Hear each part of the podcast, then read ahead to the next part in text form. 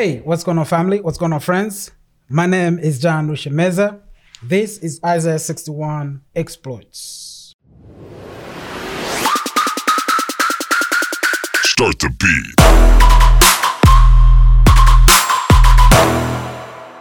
Isaiah 61 Exploits exists to preach the gospel of Jesus Christ and to raise up men and women of God who would take their stand unashamed as oaks of righteousness for such a time as this.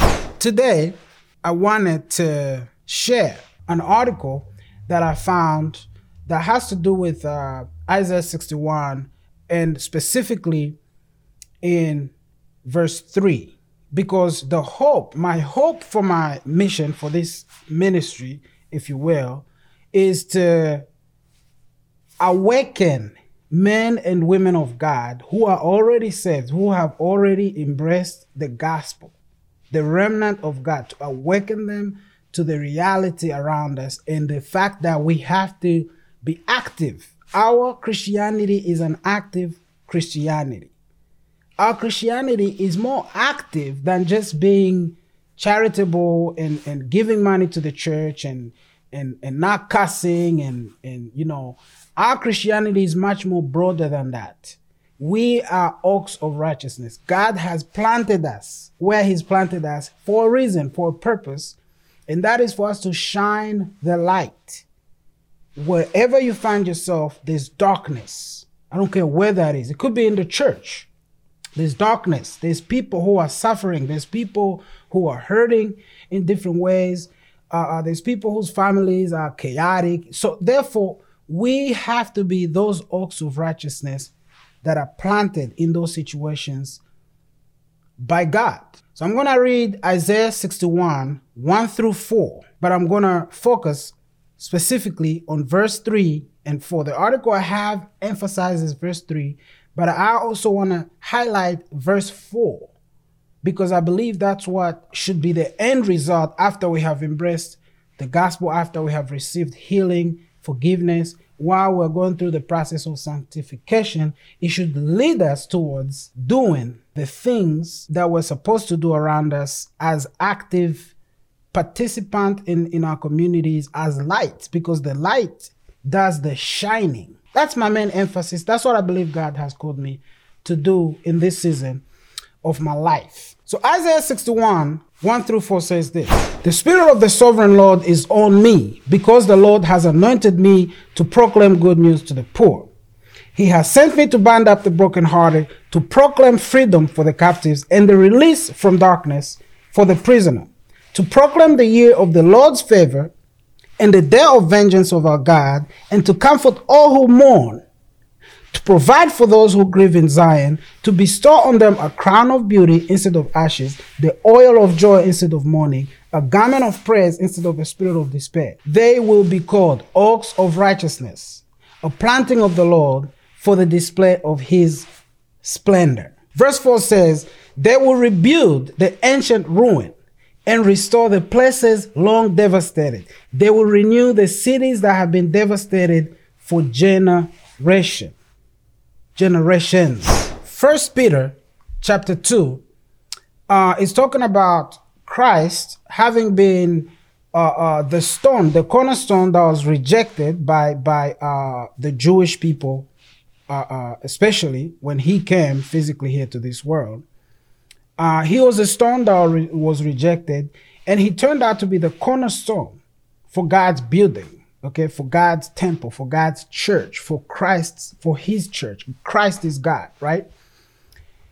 And after talking about the people and how now this stone has become a stumbling block, stumbling block, he goes on to say this in verse 9. But you are a chosen people, a royal priesthood, a holy nation, God's special possession, that you may declare the presence of him who called you out of darkness and into his marvelous light. God has called us into darkness, not so that we can be passive, not so that we can just pay our health insurance and, and hide in, in, in uh, uh, the four walls of the church and go and serve in the church and just go home and act like, you know, that's it. That's all we're required to do. God has called you to be that uh, to declare, the Bible says, the presence of him who called you out of darkness and into his marvelous light in your job, in your business place if you're a business owner, in your community, in your school if you go to school. Okay? It, it, when you vote, when you spend your money, whatever you do, whatever you do in life, the end goal for the Christian is to declare, okay, the presence of Him who called you out of darkness and into His marvelous light. You cannot separate your the way you spend your money from this. You cannot separate the way you treat your wife or your husband from this. You cannot separate how you raise your children and, and, and how, how they get educated, how you kind of navigate through the equipping of, of, of uh, the next generation. You cannot get away from that and, and, and, and, and not be doing this in light of declaring the presence of Him who called you out of darkness and into His marvelous light. It is the Christian worldview is an all encompassing worldview every area of your life. Okay? Okay. With that being said, I found uh, this article from Crosswalk, okay, and it's asking the question what are the oaks of righteousness described in Isaiah 61, verse 3? First and foremost, uh, the question, the, the other question that is asked is what is the meaning of oaks of righteousness? According to this article, listen, uh, written by Laurie Stanley Roiveld. I'm sure I'm saying that wrong with my accent and all that. She says this Oaks are hardy trees with a deep system of root anchoring them securely so they can withstand many seasons of hardship and storm.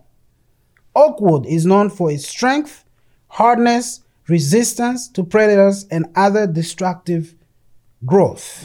Live oaks are evergreen oaks. Jeremiah refers to, the, uh, refers to those who trust in the Lord as evergreen trees. Jeremiah 17, 7 through 8. Blessed is the man who trusts in the Lord, whose trust is in the Lord. He is like a tree planted by the river, by the water, that sends out its root by the stream and does not fear when heat comes for its leaves remain green and is not anxious in the year of drought, for it does not cease to bear fruit. Likewise, the psalmist refers to those who delight in the Lord as he is like a tree planted by the streams of water that yields its fruit in its season, and its leaf does not wither. In all that he does, he prospers. Psalm 1 3.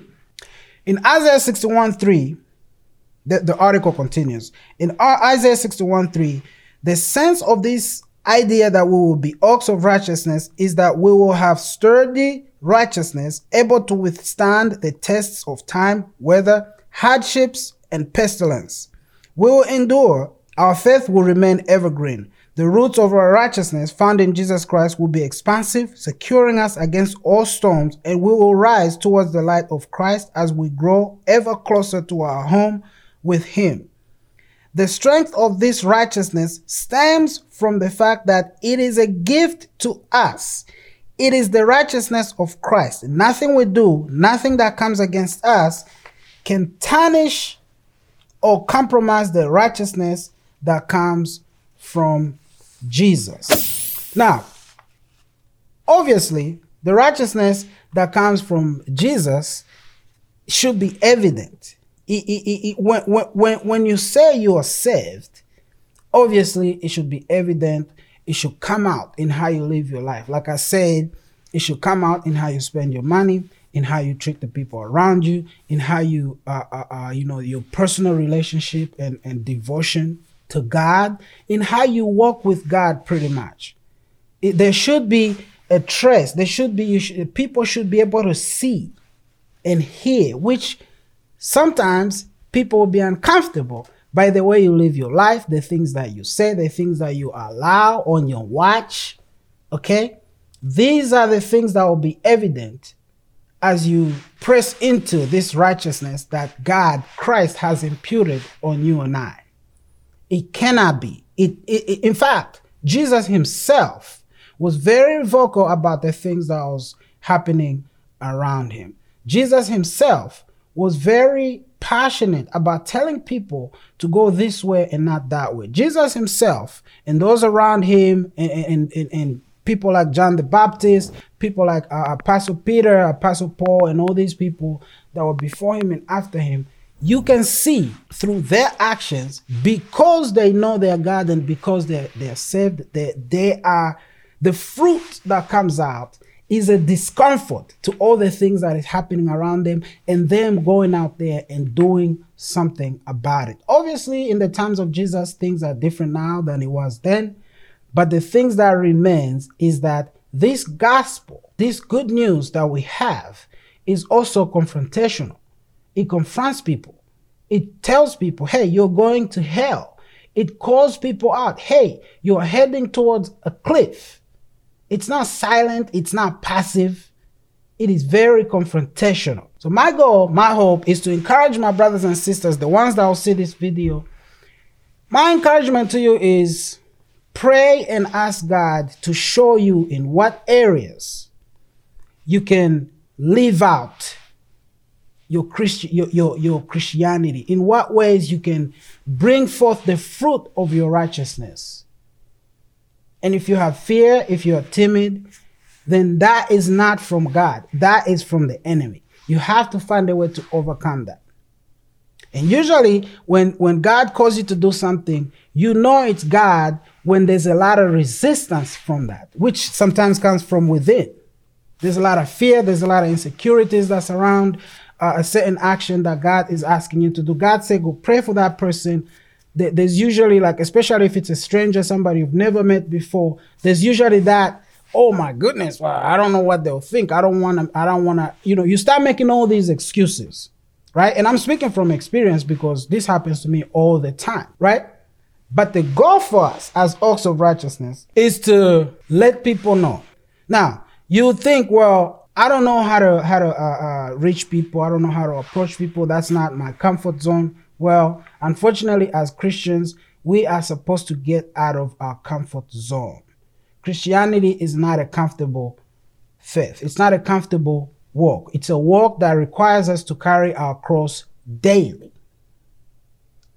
If you're going to carry your cross daily, that means you're going to be uncomfortable in various different ways.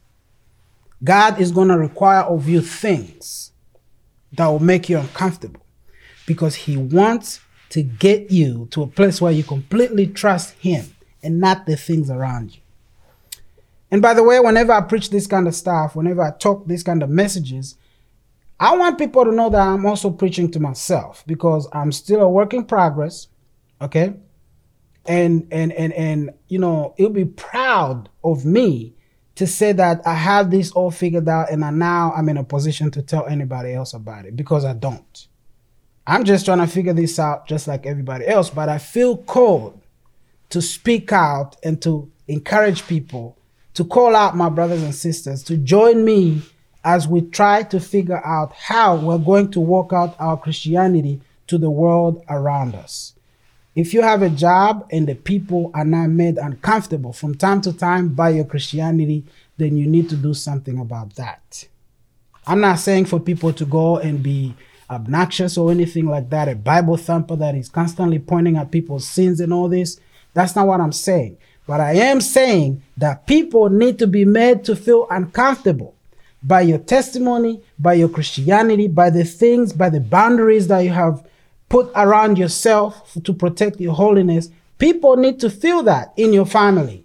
The people that are not saved in your family, they need to feel that. They need to feel that tension. The people in the world who are around you, they need to feel that tension. If people in the world don't feel the tension of your Christianity, the tension of what you believe, the tension of the Holy Spirit spilling out of you to call out evil, if people around you don't feel this, then you need to rethink your Christianity. But as oaks of righteousness, a planting of the Lord for the display of His splendor, we're supposed to be consistently displaying God's splendor. That is the fruit of the Spirit, pretty much in a nutshell. And those kind of things will make people out there feel uncomfortable, which is, is a good thing. Again, I'm not calling people to be obnoxious. I am calling people to live a holy lifestyle. If you do, openly, unashamed, if you de- pre- uh, uh, preach the gospel to the people around you consistently, creatively, but preach the gospel nonetheless, people will be uncomfortable. And that's a good thing because God will use that to reach out to those that He needs to reach out to. Okay? Anyway, that's all I got on this subject. Brothers, sisters, please, please, please share this message. Share this message. I want people to hear this. I want people to uh, uh, help me with my message by liking, commenting. Let me know what you think. Do you have any questions? Did I miss something? Uh, is there something you'd like uh, uh, uh for me to uh, speak on in the future along these lines?